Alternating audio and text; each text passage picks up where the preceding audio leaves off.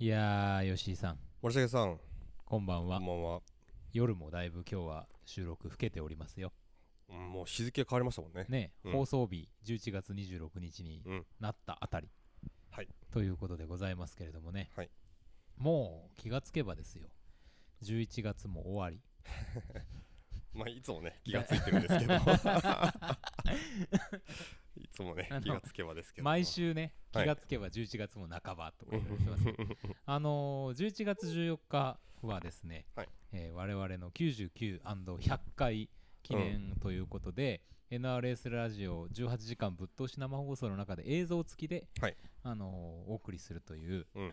そういうイベントがございましたが、はいあれね、あのさっきちょっと吉井さんと話したんですけど18時間もやると、うん。YouTube がアーカイブをしてくれないってことが分かって 幻の回いや、本当にね。幻の回ですよ、本当に。本当に。で、まあ、そこでさ、うん。我々の略称などをこうあ募集したという回があったじゃないですうん、かリアルタイムその、うん。まずメールでね、なんて読んだらや、そう略称はないのかっていうことでメールで、うんまあちょっとご指摘というかいただいて、まあその場でおこうせっかく生放送なんで、はい、なんかないですかってこう、うん聞いてる方にね、うん。いろいろ募集したんですけど、いいのがね、いろいろ出てきて。出てきてありがたいことにたくさんいただいてね、はい。何でしたっけ？ストーブ、あ、ストーブ、はい。スティーブ、スティーブ。えーそれから開門ワール開門 ワールドか。いや、略してるかなっていうド、ね。うんなんかでもさ聞いてくれてることが分かるうん、確かに。あれだったじゃない？僕ら的にはすごい嬉しかったですね。嬉しかったよね、開門ワールド。あと何がありましたっけ？いや、でもね、印象残ってるのはやっぱね、開門ワールドっすね。ですよねやっぱ一番、うん。じゃあさ いや。でもね、その誰が呼んでくれるその僕らが呼ぶのはさ、もう散々そのストックズブラザーズワールドっていうさ、そのアホみたいな番組を言ってるわけじゃないですか、いつも。そうねね、で開門ワールドってさ、僕らが言い出して、じゃあ他に誰も言わなかったら意味があるのかってこいう。ん混戦するよねいやえだしさ混戦うんリスナーの方々わざわざこれをさ聞いてくださってるリスナーの方々にまで、うん。そのアホな名前を 強いるのか開門ワールドですよ。聞いたことないいやーよ、ほんと。あのめっちゃ好みですけどね。めっちゃ好みですけどね、うん、すごい僕ら的にはすごい好きなところ疲れた感じがねねしましたけどね。のツボついてきたってつぼついて感じしましたけどつぼも疲れました。ちょっと年内ぐらいにうん。決めるという。引き続きねこの件は募集しております。あなんかのぜひ、うん。えー今日はだからあれですよ。あのあ今日ちょっと俺赤あの白と黒のさ、うん。しましまの服とか着てくればよかったよ。なんで？101回じゃない？今日。はいはいはい。あああのダルメシアン的な。そうそうよくお分かりで、はい。今日101匹ワン101ちゃん回でいいのかな？本当に99100はもう幻の回。まあね再あの改めて99100回を別の時にやるっていうのでですね。そうだね。年末に年末に。あの時のそうそうそうそう。99100をもう一もう度一度ちょっとね、うんやり直しましょうと。やり直しましょうね。ちょっとね、あのね、こあの多分スポーティファイとかだったらさ、うん。全くその99、100完全に飛んだことになってる、あそうだね。そうそうそう問題とかもありますいから、やせっかくさあの今までやった映画うん、をリストアップしたじゃない？我々、うんうんうんだからあの辺りもう一回やりたいもんねちゃんと、ね、そうそうそうそう。なんかすごいバタバタやっちゃったからさ。あとね、森重君も本当にね、もうバタバタ一日ね、もう18時間仕事した後のラストラジオだったんで、そうそうそうそうもうね、最後の気力っていう振り絞ってね、やってましたから、ね、いやもうね18時間どころじゃないですよ、うん。あの日寝てないですからね。そうね、30準備何時間みたいな 感じで生きてたんで、確かに確かに。まあそれを考えるともう一度やった方がいいかなと思うし、うん。いやでもさやっぱああいうお祭りになるとさはいはい。帰りたくなくなるもんでございまして。終わりがね、ずるずるずるずるあの引っ張って。最後さもう立ってうん、うん帰ろうとして終わろうとしてるのに、うん。立って話し続けてるから。ね、あれはカメラ落としてもらった方がいいかもしれないですね。ね。うん、ちょっと終われないやっていうね。あのあれうちのね母がうん。聞いてた、見てたらしいんですけどあ、そうなんですか。あのこいつらはうん。終わらんなと思って寝たって言ってました まあね、あのなんかその番組、まあ一応さ、その普段そのまあシネマ、ええ。ドラマ、ゲームはい。などまあいろいろやってますけど、健康と英語もね。健康と英語もね 忘れずに。それもやってますけど、まあ本当になんかダバなし全開って感じででしたもんね。だらだらといろんな話題に飛び、ね。うん、いやでもなんかねこんなダ話をですよ聞いてくださってる方がうん。結構いらっしゃるんで増えてきてるんですよ幸いなことに。非常にありがたいことにね。非常に恐縮ですね。あの本当に。今日も実はね、はい。あの NRS ラジオのことを知って、うん。あのうちでもうん。ラジオやってみたいっていうあのちょっと糸島の方の方に、はい。午前中ちょっとレク に行ってまいったんですけれども本当ですか？すごいな。あのワークスペースみたいなところでねうんやってん。でなんかちょっとレクやるんだと思ったらさ、うん。その元市長さんとかいらっしゃってて。ちょっとなんかちゃんとした感じ。全然そんな感じのノリで行ったんですけど。でまあいろいろ話してですねその時にうん。その技術的なことをうん。ある程度やっていくであろう方からですね、うん。まああの目の前にいるから言うわけではないんですが、うん。いろいろ聞いたんですが、森重さんともう一人の方の番組が、うん。あのとても面白くてっていうことを言っていただいてもう非常に恐縮。非常に恐縮ですねするあたりなんですよ、うん。だからまあこれねうん。あの別にそれをうん。なんか自慢するとかいうわけじゃなくてはい。気を引き締めて参ろうと。いや本当にねあのねダマなしって言ったら何でもいいのかっていうね。そうそうそうそう、うんことではなくあのちょっとちょっとは頑張りましょうよまあと我々もそれなりにうん。ダマなしとはいえさ、うん。ちゃんとなんか聞いてもらえるものにできるだけしたいなというそうですね。まあ面白いものにしたいなと思いではやっておりますやのでっておりますあのけれども。まあまたねこんなこと言いながら6分も、あの 6分。タイトルびっくりしまにいかない、した僕。うん。それは終われんわ生なんで放送うん。あのー今日もねうん。でもまあ頑張っていこうと。そうですね。いうあたりでございまして参りましょうか、はい参りましょう。スストックブラザーズ・ザ・ワールド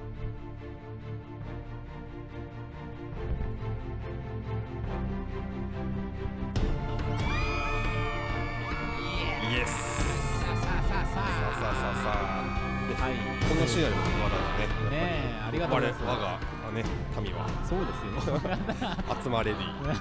カイモンズの皆さん。開門図 皆さんねいややってまいりますが、えー毎週木曜日夜8時30分から放送しております、カルチャーキュレーションダバなしプログラムストックブラザーズ・ザ・ワールドお相手はストックブラザーズブラザー1森重祐介と。よブラザー2吉井陸斗です。ろしくお願いします。よろしくお願いします。さあということでね今日はあの夜中ということもありまして、はい。えーなめりロードスタジオ、うん。えーから放送をしております、はい。い、つものね中市のスタジオではございませんけれども、ね。えーねうん。なんかいいですねやっぱこう田舎の夜という感じがして、そうですね。ううんんうんうんうん。素晴らしいなという方でございます。吉井さん、はい。どうですか？何が？11月末。いきなり来たねいや別に変わりないですよ。そうですか。ん。なんかでも最近暖かいですよねなんかあったかいね、うんそうそうそう。なんかねあのー今年は寒くなりっぱなしやなと思ってたけど急にここへ来て暖かくなったんで。ね。ねちょっと体調大丈夫かなみたいなねね。いやそうそうそうそう。なんか。ここから冷え込むところがまあ怖いですね。うーん。うん。まあこ今年はさ確かなラニーニャかなんかだから冬寒いはずなんですよあなんすかそのラニーニャっていうのあのどこだっけ？中南米かなんか南の方の海があったかい。ははは。エルニーニョとラニーニャってのがあってなるほどなるほど。ちょっと詳しくは僕も知らないんですけど、うんうん。それが起こると,、えー、と向こうの方の海面が上昇気温が上昇して、ははは。えー夏は暑く、えーうんうん。冬は寒いという形に日本とかは影響を受けああるとなるほどね。いう形なんです。夏暑かったじゃないですか結構、ね、うん暑かった。だからそううん。結構冬今日あの今年寒いんだろうなと思って。うん多分まあここも、ナメリロードスタジオも今年は雪降るであろうというこ気が、こはね。えー福岡でも降る場所ですから。うん、積もりますからね。開けたら真っ白ってことがありますかあらね。りますからね。あうん。のイノシシが外いるらしいですからねいますいこのます辺僕見たことないですけど。吉井さんからいただいたあのソーコムを使って、ね、ソーコムのね。あのー なんかソーコムマーク23でしたっけ？えー構えておりますけども、うんうん。いやいやそうですか。もう僕的にはね、はい。あのーまあ、放送26ですけど25日に、うん。あの友人があのー EP をはい。CD を出しましてほうほうほう。あのーそれがねすごく喜ばしいというあたりではいはいはい。アレックス・スティーブンスというアーティストなんですけども、はい。あのとってもいい EP をねうん。あの出していて、はいはい。それを、まあ、発売日にゲットしまして、うん。今、あのータワレコとか、うん。そういうとこであの結構でかい棚でうん。販売もされてますんで、はいはいはい。皆さん買っていただきたいんですけど、うん。あのなんかそんなちょっとねけいい今日はいい日あだったなっていうお感じなんです。ーあいいですね。うん。はいはいはい。ちょっとだからこうテンションも高め。テンション高めと。というあたりでなるほど。ございます。で皆さんよかったらね、あの Spotify なんかでも聞けますから、はいはい。もう一回アーティスト名をちょっと。アレックス・スティーブンスというね、はは。E- EP あのどのあれなんですか音楽は？音楽はね、あのまあ、基本はギターと、えーそれに、まあ、パーカッションとかいろんな音楽を入れてるんですけど、まあ、なんでしょう、ほジャンルとしては、うん。えー、何になるんだろうな、まあ、インディーフォークみたいなもののジャンルの一種だとは思いますが、結構、そのいろんなうん。昔の、えー音楽のリファレンスとかをあの受けながらうん。それぞれ作っていて、ううんん。あのイマリっていうね、あはのはイマリって長崎のイマリうんの、えーアルファベット表記のうん EP 今リなんですってやるのはい、うんなんです。あのぜひ。もうすごい今後注目のアーティストなんで EP なるほど。聴いていただきたいななんていうふうに思ってるあたりでございますけれどもね、はいはいはい。いやーまあしかしどうですか？最近さ、うん。あのー我々も、まあ、先週ちょっとお休みしちゃいましたけど、はい見る映画が決してないわけではないんだけどもタイミングでちょっと僕も映画見れなかったりとか、うんうん。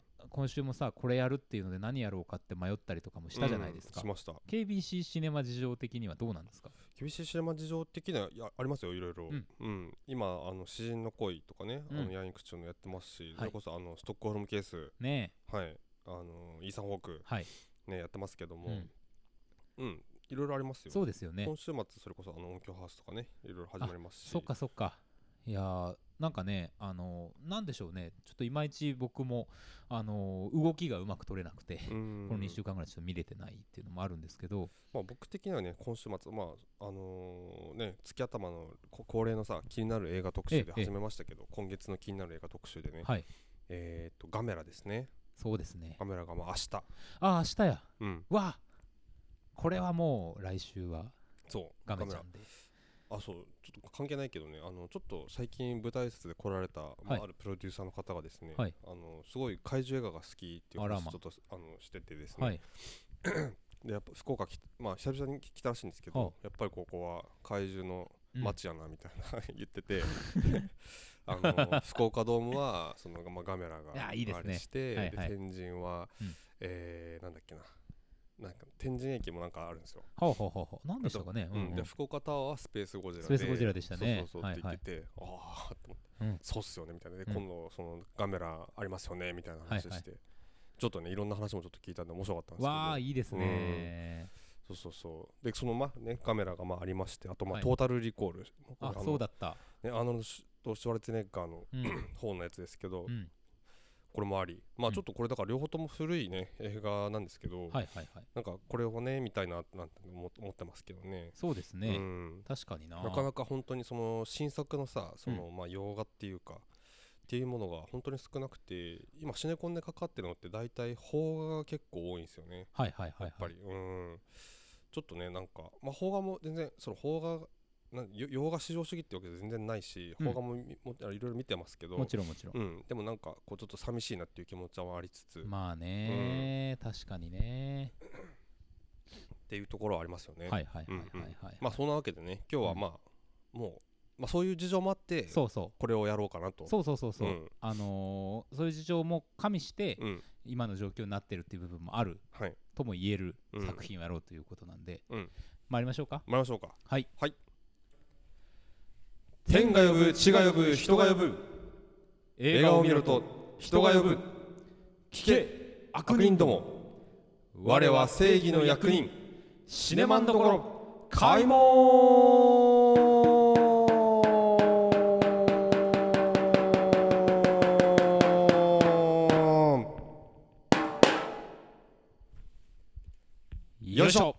いやーやっぱロードスタジオに来るといろんな楽器がありますからね。楽器がね、あのー音が うん。変わるというあたりうんいろいろしたくなるというね。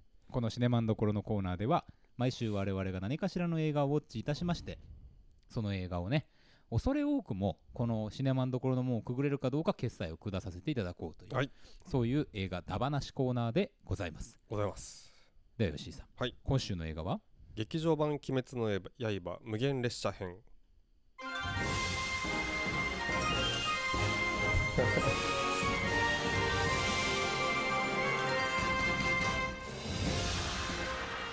峠小夜春原作によるアニメ「鬼滅の刃」の劇場版。テレビアニメ最終話新たなる任務で鎌戸炭治郎立志編の物語が幕を閉じる。主人公の鎌戸炭治郎とその仲間たちが映画の舞台となる無限列車に乗り込むシーンで終了した。本作ではこの無限列車を舞台に炭治郎たちの新たなる任務が描かれる。なるほど。みたいなところでございますよね。まあ読みに力が入るええ音楽ですね、にしてもこの音楽のなんかチープな感じや。和ですよーみたいな。わですーってな。んか和ですびっくりしましたよ。うん。本当に。ねまあまあ、というわけでねえっ、と、もうなんか言うまでもないですね。うん、まあ我散々はそしてさ、うん。あんまりちょっとこういう作品をうんやるのもさ、いろんなファンの人たちもいるしうん。いろんな言説もあるから、うん。まあまあそんなにやんないじゃないですか、まあやんないしね、うん。しかもタイミング的に今更感もすごいし。今更感ある、うん。まあというあたりでございますけど、というなあの最初に言っておこうこれはさ、今回ひょっとしたらうん何か間違ってですよ、うん。あのファンの方とかすごい好きな方聞かれるかもしれないんでうん。あのある程度うん。ネタバレがこの番組はある。ああそうですね。ということは言っておきましょう。あのはい。うん。内容は全部話します。はいということでございます。ただ吉井さんが、うん。えー漫画のうん。最終巻その1個前を読んでいないということで、はい。えーその話はしません、うん。た頼む。ちょっと読みたいんでねそこはね。漫画でちゃんとね。なんだそれはって そうそうそうまあ、ね。まあまあまあだでもこれねそのなんか漫画のだからまあ途中の話ですよね。そうですね。でも全然漫画で言ったら序盤だった気がするんですけどねこの無限列車編って。あそうでしょう、確か、ううん。ん、だってアニメもあれワンクールでしょ？ワンクールまだワンクールあってまあうん。そういうその続きはそのまま劇場版になったってことでですすよね。そうです。そうまずびっくりしたのがさ 最初にその一元さんとかも来るかなっていう配慮でそのなんかその炭治かまど炭治郎がなんやらかんやらとかさ、うん。その鬼がいてなんたらとかうん。鬼殺隊とか、そういうのがちょっと入るかなと思ったんですけど何にもなかったです、ね、なかったですね。本当にそのままつそのアニメの、うん。なんていうかな続きっていう感じで、うん。なんかねそのキャラクター紹介みたいなのもその、よくよくあるじゃないですかその劇場版で、うん。このキャラはこういうキャラですってちょっと分かるようなさ、うん。なんかこうシーンが入ったりとか、はいはい、っていうのも特になかったし、うん本当にあ本当にだからこれアニメのなんか長い版を映画館に持ってきたって感じがした、なんだなと思って、そうですね、うん、なんかあのまあ良かったですけどね。それがなかったことをねあ見る側としては。ーあなるほどね。あ森重君はアニメ見てるんですそうよね？そうそうそうそう。ワンクール、うん。僕アニメは全く見てないんですよ、あそうですか、うん、漫画だけ読んでて漫画もそのすごいなんか評判になってるからちょっと読んでみようと思ってええ読んで、まあめっちゃその最初に言うと漫画めっちゃ面白いなと思って、うん読みました。あなるほどうん。あと2巻残ってるけどえね、うんでアニメ見てなかったんで声優の感じとかも分かんなかったし、っていう感じで結構ね僕はいろいろ今回なんかこう初めてアニメ版「鬼滅の刃」に触れたんですけど。どうでした？うーん。えっとね。まあこの入り方が良くないのかな。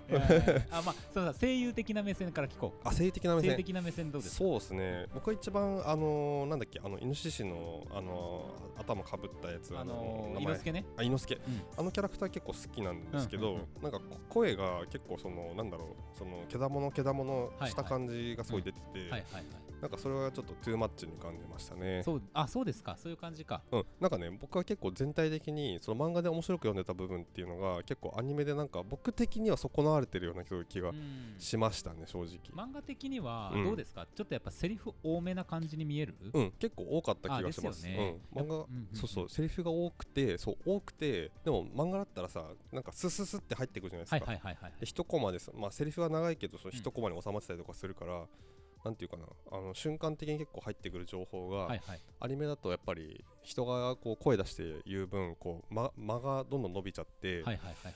そうとにかくね間がもったいない映画だなっていうのはめちゃくちゃあの、アニメだなと僕は思いましたね。そうですね。あのこれちょっと前も言ったかもしれないけど、うん。あの善逸くんね、うんうん。吾妻善逸くんが、はいはいはい。えっと、結構グダグダするキャラじゃないですか、うんうんうん。であれをね僕アニメで見るのは結構辛くて、うんうん、辛いでしょうね。善逸くんの辛いシーンはね大体うん飛ばすっていうか、あの 早く10秒送りみたいな。そう10秒送りするっていううん。見方をちょっとしちゃったりとうん、かしてたんだからそれはなんかあなるほどと今のを聞いて、なるほどなと思って。だってさ例えば「ハンターハンター」をさ、うん。映画化とかドラあのアニメ化をあのまましようとしてもさ、うん。多分同じようにうん、言葉が多いってなるじゃないですか、そうそうそう、うん。でその間やっぱりこうキャラクターが立ってたりするわけじゃないですか。そうですね。立って話こうセリフを言ってる話じゃないですか、何この時間ってなる。そうね、うん。それは確かにね。漫画だとそこは違和感にならないシーンなんだけど、で結構カメラワークも、うん。そのまあ、自然なカットも、まあ、やったりとかもするけど、うん。あのあえてのなんか正面カットとか、うんうん。彼らの目の表情とかを、うん。なんかあえてうん。あのバシッと見せるようなカットを撮るじゃないですかあの、はいはいはい。すごいアップとか、うんうん。だからやっぱちょっとセリフが長いことが、うん、あの辛いシーンっていうのは、まあまああるかなって、そうですね。まああれねでもね、うん。伊之助の声優の人は、うん。僕大好きなソードアートオンラインのはいはい。キリトなんですよあのあ声主人公の。はいはいはい。で、うん。あの最近鬼滅声優とか言われててさ。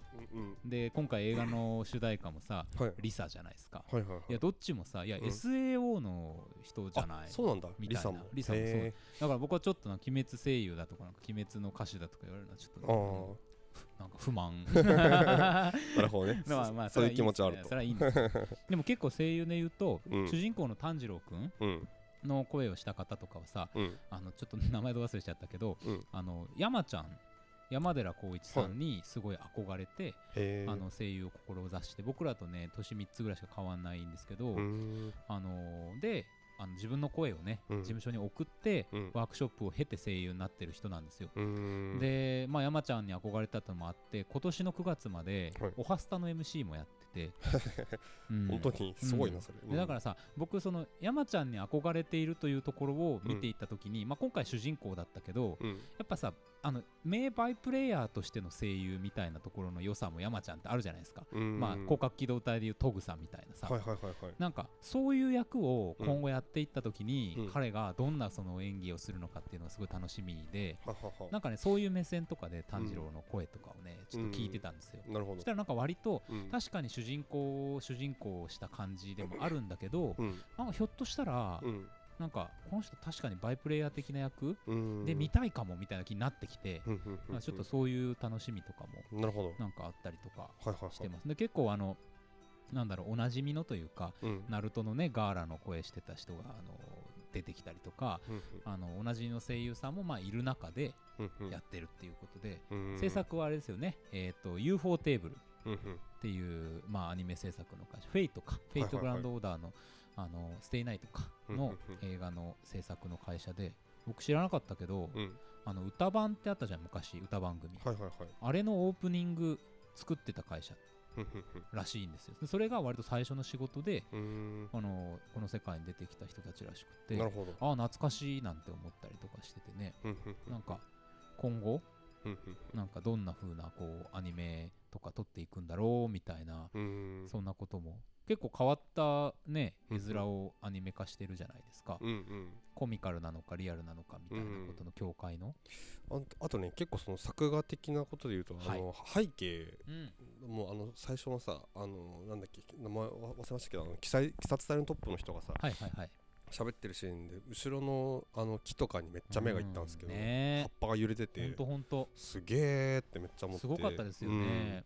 なんかそのあたりのその作画とかは本当にすごいなって思いながら見てたほんんですけど、とあの背景の植物の揺れはなんか僕すげえなと思ったのはあの狼子供の雨と雪以来はい。ぐらいうん。なんかだなと思ったけど、あのリアル路線ですよね背景はね、うん、そうですね。あのキャラクターがすごいコミカルなのに、うん。あのあまあ相対してというか、うんうんうん。なんか面白かったですね。がすごい目いきましたね。うん、まあというようなところでその細かいね、うん。見ていくことはあるけど、まあ全体としてうん。どうなのかみたいな話とかしていこうかそうですね。うん、ね全体としてね。うん。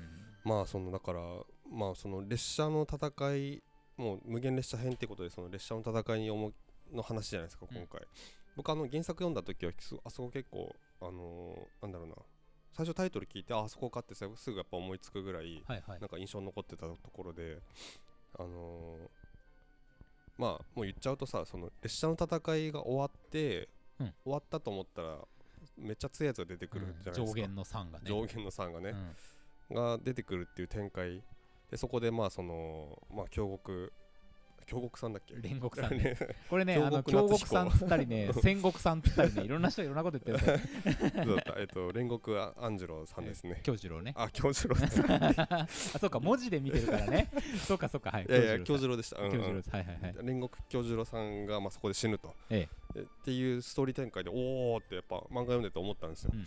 でまあそそこは映画化なるほどっていう感じだったんですけど、やっぱりこうなんか、まあ、さっきも言いましたけどあの本当に間がもったいないってもう、うん。あのその展開とか知っててそのどうなるかっていうのを僕は知ってみ見に行って、うん。どうあとはどう描くかっていうところだったと思うんですけど、うんうんなんかねそのうーんうーんままずその列車の戦いのところで、うん。そこれもさっきのセリフの件なんですけどその列車と列車のその鬼がうん。喋るシーンがすげえ長いっていうところ、長いですね。あそこがもう本当にあとその声がちょっと特徴的じゃないですか、こううん眠たい声というか、まあ、うん。そういうね能力の持ち主だから。うん。なんだけど、なんかその声もそういう声だからなんかもう頭痛くなってきちゃって。あ本当に。なんかしんどいみたいな。辛いなこれ見てるのってうん。なってしまい、うん。うんなんか映画的にはさその列車というその時間の限りがあるものをモチーフにしてやるっていうのは一つのまあ上等手段本当本当にあでじゃないですか。のーなんかこう列車がまあ走っては物語が、うん。まあはその動き出して、うん。っていうとまあそのなんだろう、まあ、よく言われることですけどその映画とかそうっていうその一方向性、うん。一方向に進むものとすごく相性がいいじゃないですか。相性がいいね。うん、うん。なんだけどねなんかその、うん。そこのなんかこう、うんなんていうかなあとその能力的にそのなんていうかな夢を見させるっていう能はい力だから、結構シーンが飛ぶんですよね。そうだね。そうそう。そういうところでも結構スピード感が殺されるなと思ったし、だから原原作はおそらくさ、うん。その多分列車をうん。そういう時間芸術的な意味で書いてないんじゃないかってうんそもそもだからこれをその映画にした時に、うん。その逆にうん。いいモチーフであるからこその違和感みたいなものが発生してしまうっていう、まあ、それはまあところはあったかなって気はしますよね。まあ、それかもっとこうなんていうかなうーん僕はこ結構こうこのしなんかもっとこういろいろ短く切り込んでいった方が、ここうカットどんどうんんカットしていってね、いろいろ切り詰めていった方が良かっただろうなって思うとこがちょっといっぱいあって、でそのさ何をうん。その映画という時間の中でうん。ピックアップしてうん。クローズアップしていくのか、うん。だからそのどのセリフに長い時間の間をかけるのか、うんみたいなことが映画にするときはできるわけで、うんうんうん。あのそこがひょっとしたらそのわかんない。僕は漫画をその部分読んでないんでわからないけど、うん。あの漫画のその小回りの、えー、とクローズアップの仕方と違ったりしたのかなって気がしてて、特にあの煉獄教授郎が死ぬ時の、えー、とメッセージをねいろんな人に送る部分に結構時間を割いたじゃないですか。であれなんかもうかなりうるさいと思ったんですけど、いやーもったいないっすよね本当に。あのなんか何があのシーンで大事だったかっつったら僕うん。結構ね、もし映画でやるんだったらやっぱカラスが涙を流しながら飛んだでしょ、あれあれはねうん。もうね僕ギャグになってました。ね、うん。うん。なんかあれは。あれをさ 結構中心にあの書くことで、うん。その鬼殺隊うん。の歴史みたいなものをさ、うん。本当は見せられるはずうん。で、うん。なんかやっぱその前があまりにもやっぱりこう重かったので、うん。あのシーンがギャグになってしまったっていうのはちょっと残念だったし、うん。そのバランスの取り方が、どうしてもちょっとこうなんでしょう。まあしょしょうがないです。あの、うん東宝がやって、うん。みたいな話の中で、うん。こういう映画を撮るっていう中ではしょうがない部分もあるけど、うん。ちょっとうるさいものになってしまったのかなそうって気がね。し本当あのすごく悲しいの分かるんですよ。めっちゃあの魅力的なキャラクターだし。いや本当ね素晴らしい人ですからね。素晴らしい人ですじゃ ないですか。なんかああこんな上司がいたらなって誰もが思う人じゃないですか。本当素晴らしい、あうん。お兄様は素晴らしいですよ、ね本当に。っていう人なんですけどでまあだからその人がな死ぬしかも出てきて割と早々にまさか死ぬとは思わない展開じゃないですか、うんだからうわーってすごいショックも大きいんだけど、そのショックが大きいことをキャラクあの映画がショックが大きいですよっていうことを、そのキャラクターも使って時間も使ってすっごい説明してくるから、うん。冷めてくるんですよねどんどん、うん。だからそこは本当になんかむしろ置いていくあなんだ視聴者を置いていくぐらいの、なんかなんていうかなあのちょっとある程度ドライにやんないと、うん。そのなんていうかなあのトゥーマッチっていうのはやっぱりね、あのいやらないことと一緒ぐらい、うん。悪いことなんで、うん。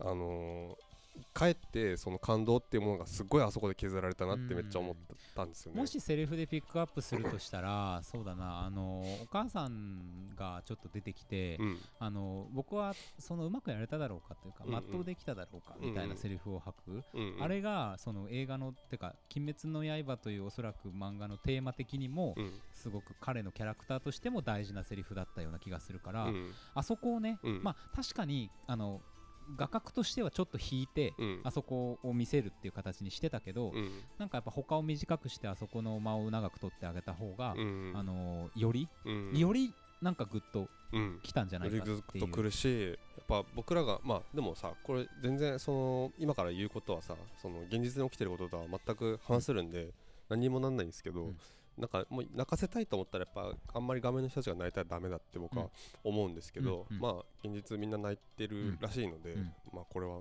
無力化されるわけですけど。いやまあそうだね。あのーでなんかそれがなぜかっていうのとか、うん、なんでこれがヒットしたのかみたいなことうん。をちょっとこう終わった後考えながら、僕は今日、まあ、さっき見たのうんでここに来たんですけど、あのーまあなんだろうな。まあ一つはね、うん。ヒットしたっていうことは、うん。さっき吉井さん言ったみたいなさ洋画とか、うん。そういう映画がちょっとあんまりかかってない分うん。あのスクリーンをしっかり避けたっていうこと、うん。あの何回やってる？だって十何回とかやってるでしょ？一日十に何回やってますね、うん。ままたやってるからね。でその回数をやっぱりかけたことと、うん。それで見る人が増えたことによって、うん。あの数が増えてるって要因は無視できないうんとは思うんですけど、まあ、それとは別に、うん。やっぱりそのテーマとしてうん「鬼滅の刃」っていうその漫画ってその自我うん。みたいなものがやっぱ一つのテーマうん。なんだろうと思うんですよ。うんうん。いようとか言ってますけど。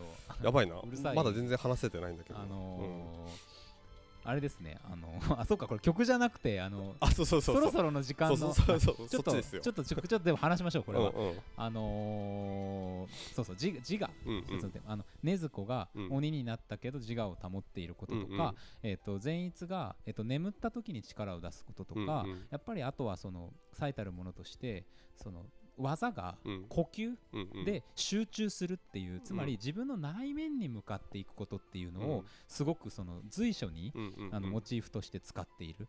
で彼ら自身も自分の内面の精神みたいなものとか自分の境遇の理解、うん。自分的な理解みたいなものにやっぱ終始していく。だからセリフはさ基本的にその独り言だというふうに捉えられても、うん。えっと、あまり、えっと、無理がないようなことが多い。でそれにやっぱりそのこう自我というものは決して自分がそのやりたいこととか、うん。えっと自分の欲望うんみたいなものによるものではなくそのある種の他者理解うん。としての自我うん。他者を受け入れる自自分みたいなものをそこに作っていくことうん。みたいなことをその鬼殺隊側がテーマとしていく。うん。で一方でそのやっぱり欲みたいなものとかになっていくのがその鬼側みたいな形である種描かれているとこがあると思うんですよね。でこれがね結局、まあ、コロナに関係ないちょっと何年か前からのこのメンタルクライシスな社会うん。の中でやっぱり響きやすいっていうのがめちゃくちゃあるような気がしていて、うん。その自分あのさ最後にあの3人が無力さを嘆くじゃなうんうんいですか、とかってやっぱあると思うんですよね、うん。自分はなんでこんなんできないんだろうかうん。みたいなこととか、で一方でそのちゃんと自分は何かを残せただろうかっていうことを、えー、と残してうん。えー死んでいく煉獄教授郎うん。みたいなものもやっぱりなんかそれぞれに、うん。それぞれのキャラクターに何か、えー、とリアルアクチュアリティを感じるものがうん。あろうと、うん。なんかそういうふうなことがテーマとしてあることが鬼滅がその世代を超えてある種のシンパシーを生んでいくうん。な要因になってるだろうなっていう気はしたんですよね。う。んなるほど。うん、なんかそのあたりの親和性があるからだからわーって泣くとか、うん。わーって叫ぶ笑う、うん。えーでなんか心情を吐露していくうん。みたいなことがある種のうん。そのセラピーとしてうん。見ている人に働いていく効果うん。があろうとうん。いうようなことをなんかちょっと今日改めてうん。鬼滅を IMAX のでかい画面で見ながらうん。思ったところがあってでこれ結構でもね重要なあのーポイントのような気もするんです。うん。というのがやっぱりその今これ以外の漫画とかっていうものとかを見ていってもやっぱりあのそこからどう出していくか。でもさこれの次に出るのはさなんかこう社会にじゃあ自分はどう見られているのかみたいな話が出てくるというかうん。社会から乗っけられるペルソナみたいなものをどう乗りこなしていくかみたいな。うん。そのあたりはねあのさっきも話した呪術廻戦とかあとはそのチェーンソーマンみたいなとこがやってる。うん。でも一方で鬼滅はやっぱそこまでいかず自我のところでしっかりととどめてうん。物語を終始描いていくっていうことがうん。あるのかなというふうに思っててうん。なんかねなんかそのあたりの親和性がヒットとうん。それからなんかその泣くうん。泣かせる要因うん。としてまああるかもみたいなことはちょっとうん。なるほど。思いましたね。ううん。なんか僕はね僕見た時は正直その周りまあ僕もくなんか結構夜の会に行ったんですよレイトのでだからそんなに人もいなくて、うん。僕は本当はあの満員のなんか劇場で見てもっとこうリアクションを味わいたいっていうタイプなんでちょっと残念な環境だったんですけどで見てでねちょっとまあ後ろの人がななんかちょっとこう鼻ぐすぐすやってるかなっていうぐらいでなんかねまあ言ってもそこそこはいたんですよ。なんかポツポツ。普通のレイトにしたらい結構入ってるなって感じだったんですけどなんか泣いてる人が全然いなかったから、うん終わった後の感じもなんかみんなファーってこう、うん。帰ってあここういう感じかみたいな感じで帰ってったなっていう印象だったんで、うん。なんかそのさっきさ僕が言ったでもなんかそういう話はめっちゃ聞くじゃないですかその泣泣いて聞くね。ねそのが劇場あの画面の人も泣いてるあの劇場に座ってる人も泣いてるみたいなめっちゃ聞くんだけどそれを体感してないから、ん。ちょっとまだピンときてないんですよね、うん。そそそれに。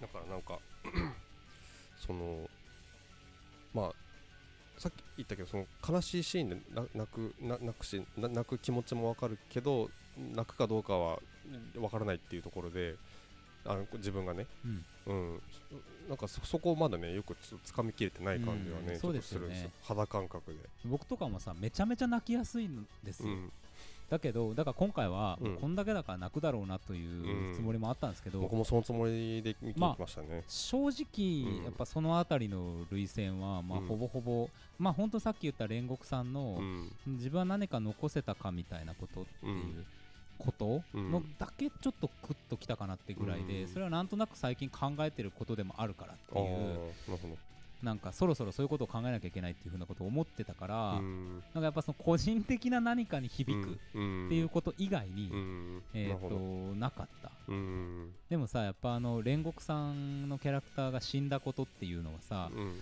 なんかある種の必然性があると思っていて、うん。彼はやっぱそういう文脈今みたいな話したみたいな文脈の中で言うと、うん。ある種役割を全うしてる？うんあの、まあ死ぬことがもしかしたら役割を全うすることになるかもしれないぐらい言ってもいいかもしれないキャラクターですもんね。ですよね、うん。でそれもなんか自己犠牲というよりは、うん。キャラクターとして、うん。やっぱりその自分の自我や、えー他者を受け入れるその自分の理解みたいなものを、うん。まあ、ほぼ完璧にうん。キャラクターとしてもう完成させてしまっているじゃないですか。うん。まああとその死ぬことでその教あの煉獄教授らが死ぬことで、うん。やっぱり炭治郎とかは絶対それが成長になるうん。から、そうそうその次のし次の世代のために、うん。あのために死ぬって言ったらちょっとおかしいけどただそのだだからやっぱり死ぬことで役割をあある種全うするというか、ん。ん。うん。ああいう存在が消えることで、うん。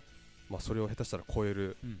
存在を生む可能性があるっていう。ありますよね、なんか物語の構造として、うん。うんもうやっぱ確実にうん死ぬうんキャラクターであるっていうことうんうんうんをなんか再実感したし、うんうんあの、まあ今ねちょっとなんかいろいろね結構あのーなんか過去の漫画をいっぱい思い出すんですよ。ですね。結構鬼滅の刃は、ううん。ん。割とその京次郎みたいな人いるじゃないですか。いるいる。ちょっと出てこないけど、うん。あと結構ねあのなんかあちょっと話ごめん飛ぶけどあの夢から覚醒するために、その夢の中で自害すればいいんだっていう展開、で結構あれもこう、まあ、熱い展開じゃないですか、うん。その瞬何回もこう眠らせるけど瞬間的に夢の中で自害して、すぐ覚醒するっていう、あれもこう、まあ、すごい少年漫画的だし、うん。あとやっぱりこの京次郎対赤座のところで、そのあのもう終わったと思った後に京次郎がもう一踏ん張りするあたりうん。も非常に少年漫画的でうん。熱い、熱いうん。熱い。もう間違いない、うん。うん。で結構なんかそういういろんな漫画のその過去のいろんな漫画の、うん。なんていうかなそのそういうなんかそのなんていうかなまあ美味しいところですよね、うんうん。なんかっていうとこうずるい言い方ずるいことをしてるっていうふうに言いたわけじゃなくて、うん。そういうものをこうちゃんと継承して「うん。鬼滅の刃が」うん。えーなんていうかなまたこうあの新しい、うん。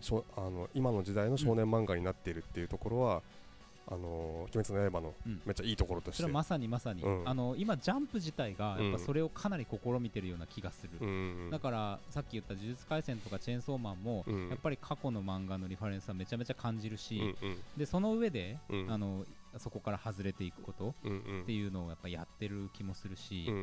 やっぱりその海賊王や火影になるという大きな目標という、を立てるという、うんちょっと得意点だったじゃないです。か、その前までそんななかったから、でその後のうん。なんかこう何かというもの、もう少しこう親近感のある、うんまあ、妹をだってさあの鬼仏寺無惨をさ、うん。倒すことが目的の漫画じゃないじゃない、うん、みたいなところっていうのがやっぱりあるし、うん。ある種のジャンプのその前の時代への回帰なんだけど、うん。でもやっぱりちょっと違う形でうん。今のテーマを取り入れながらやっていくっていう試みだから、うんうん。そういう意味ではやっぱすごく、うんあの作品として素晴らしいうん試みですよね。そうっすうんねうん。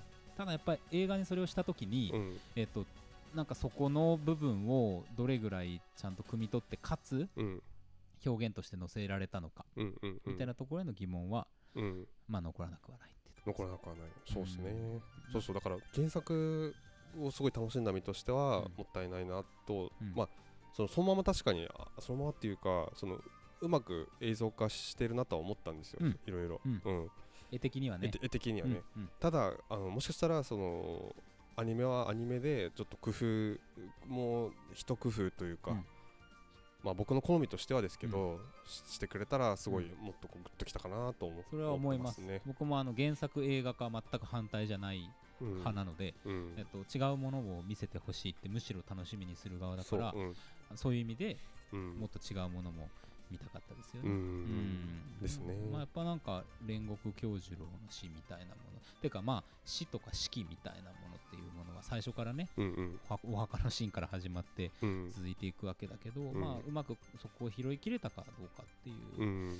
あたりに疑問は残るっちゃ残るけど、うん。まあでも結構そのなんか煉獄さんのあの詩自体はですよやっぱその後の炭治郎確かにあの何か比較としてうん。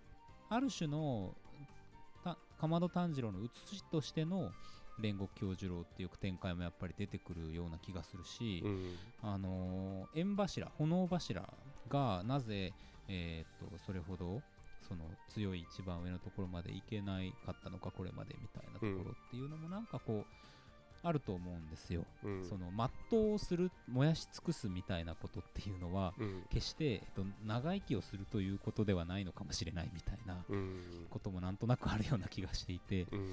うんなんかそのあたりはさ、うん。なんかもっとやれた気がするんだよなっていう,、ね。その今言葉で言うとさそんな細かいことって感じだけど、うん。それを映像として体験として、うん。それこそ無意識の領域にうん。しっかり植え植え込んで楽しませることができるのが映画じゃないですか。うん。って見た時に、うん。もうちょっとやれそうですね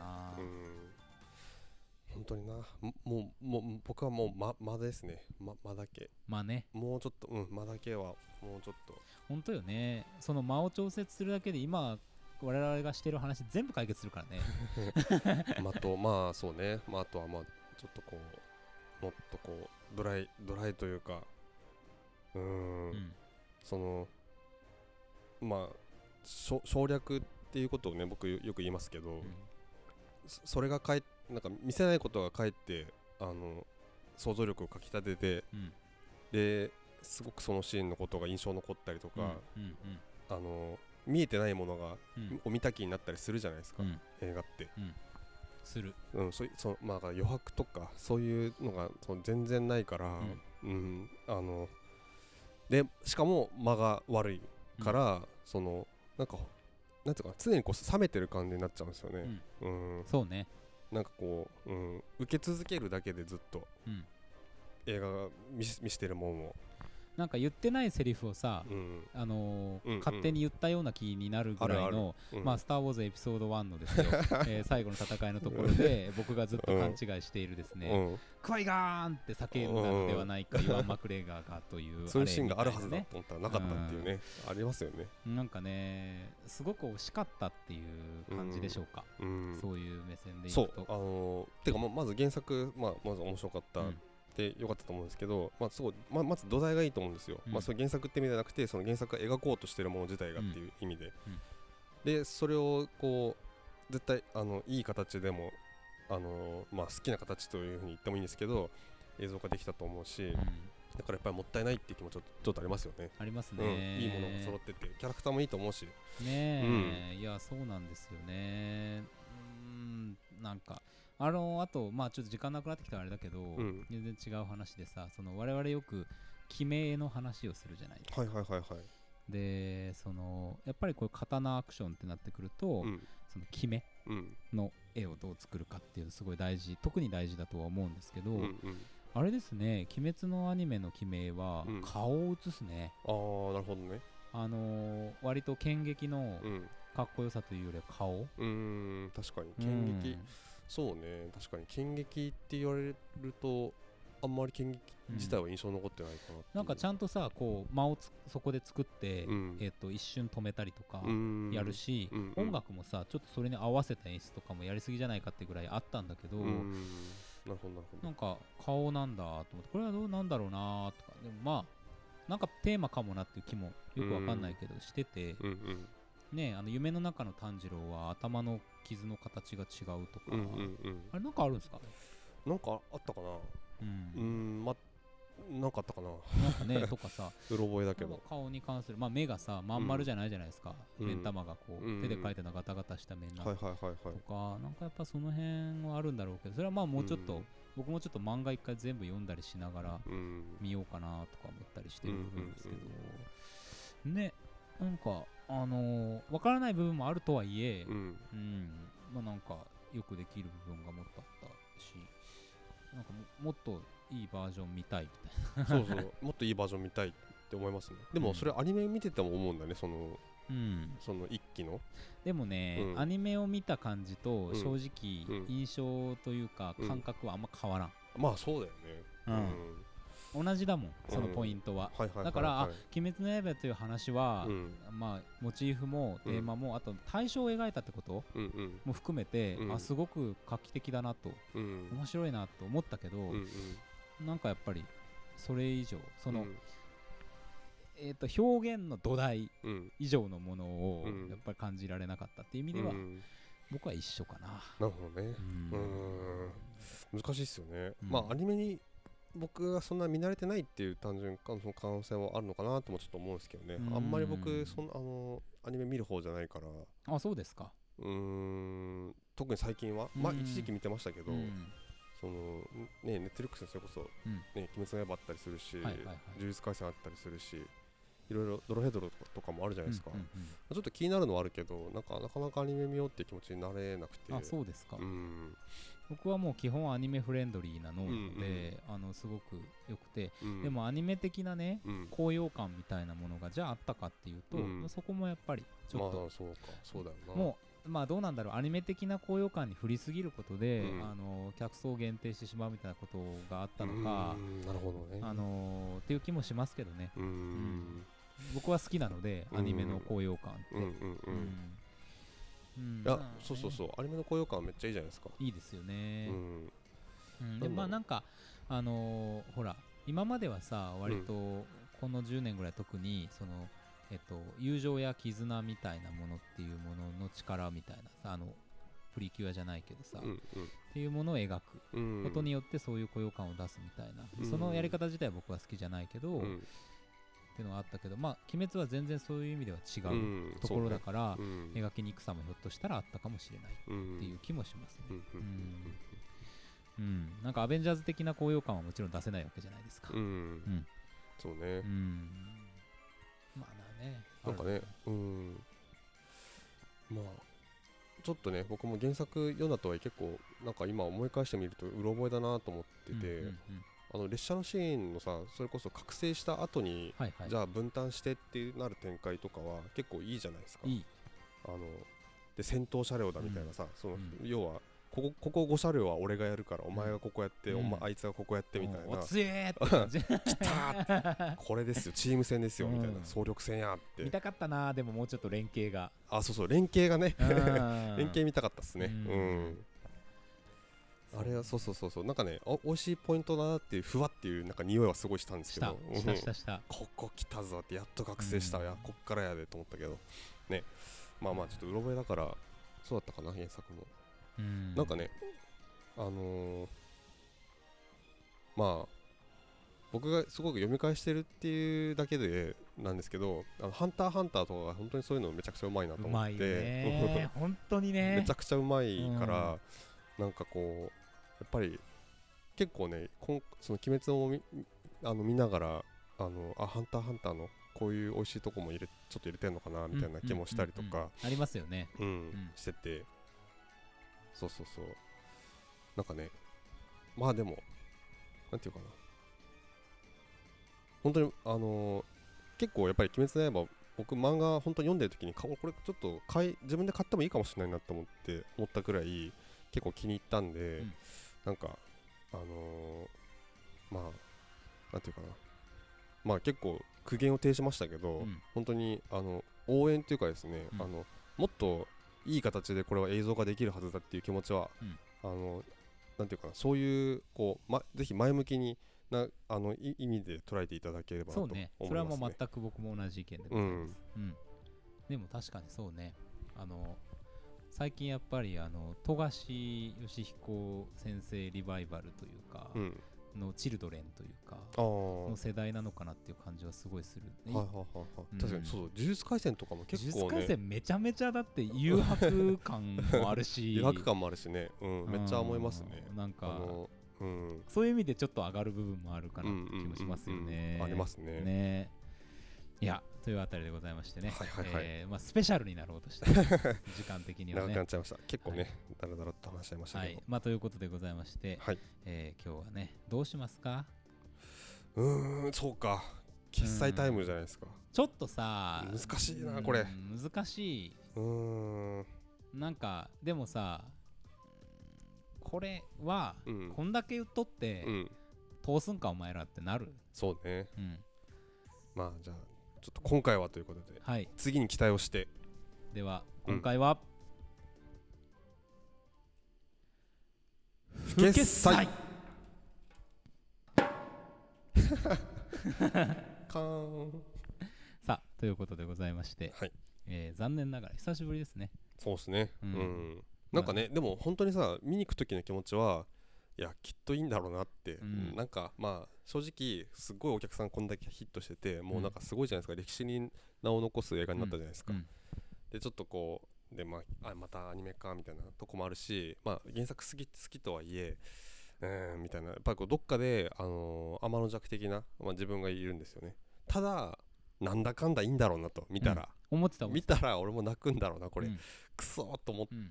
ていうぐらいの気持ちで行ったんですよね。だからちょっとねこういう展開になるのは自分でもびっくりしましたね、まさかこんなに響かんとは自分。細かいことを言うのが野暮なタイプのうん。映画だということは分かっていたので、うん。えっと、そういう話になるんだったら、うんうんうん。あのシネマンどころでやるのは嫌だなと思った、うんうんうん。でもなんか予想以上にうん。ちゃんと言うことがあったので、うんうんうん。そうだね。うん。うんうんうん負けはやったっていう次第ですかね。うんうんうんはい、では、えー参りましょう、はい次のコーナーで気分を変えて参ります。はい。今日の英単語。よいしょー。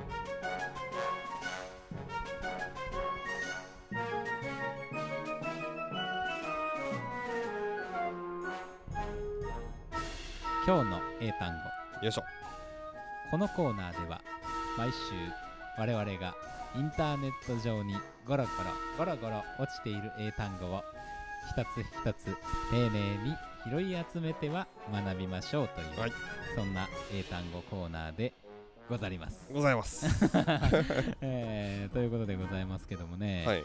あのーあれですね。お前らいろいろ言っとるけどお前らの話が一番長いと、うん。まあおっしゃる通り。お前らが間延びしとるやないかと。えーおっしゃる通り。でございますけども、えー今日ね割と簡単な英語でございます。はい。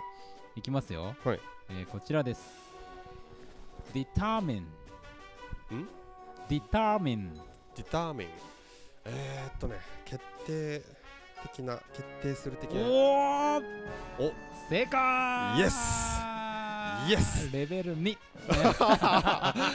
そうかレベル2か、まあ決心するとか決定するとか、まあいなんかちょっと今日の映画っぽいんじゃないですか、うん、うん、なんかこう,、まあそうね。自己決定みたいな話、うん、自己決定そうですね、まあでも自己決定に終わらないところは良かったよ、うんうん。うん、うんうんうん自己決定で自己犠牲にならなかったことは良かった。ああそうだね。うん、それは思いますけども、えー、参りましょう。はい。Repeat after me. OK Determine. determine Determine. determine One more time.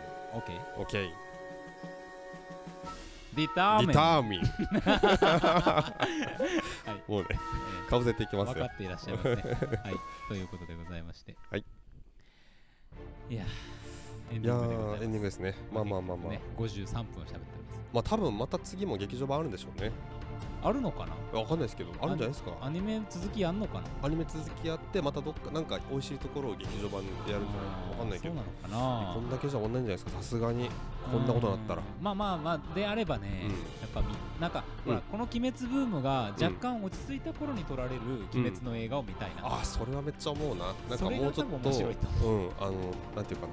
あのまあ今回どわかんないですよ今回どうなってたか全然わかんないけどなんかもうちょっと現場の人たちの手に委ねられてうんちょっとやっぱいろんな人が口を出さざるを得ない、うん。とこまで鬼滅がコンテンツとしてもう来てしまいましたもんね。来ちゃってたから、ういやそれだと思うよ、ん。ねそれかもしれないですね。うん、うん。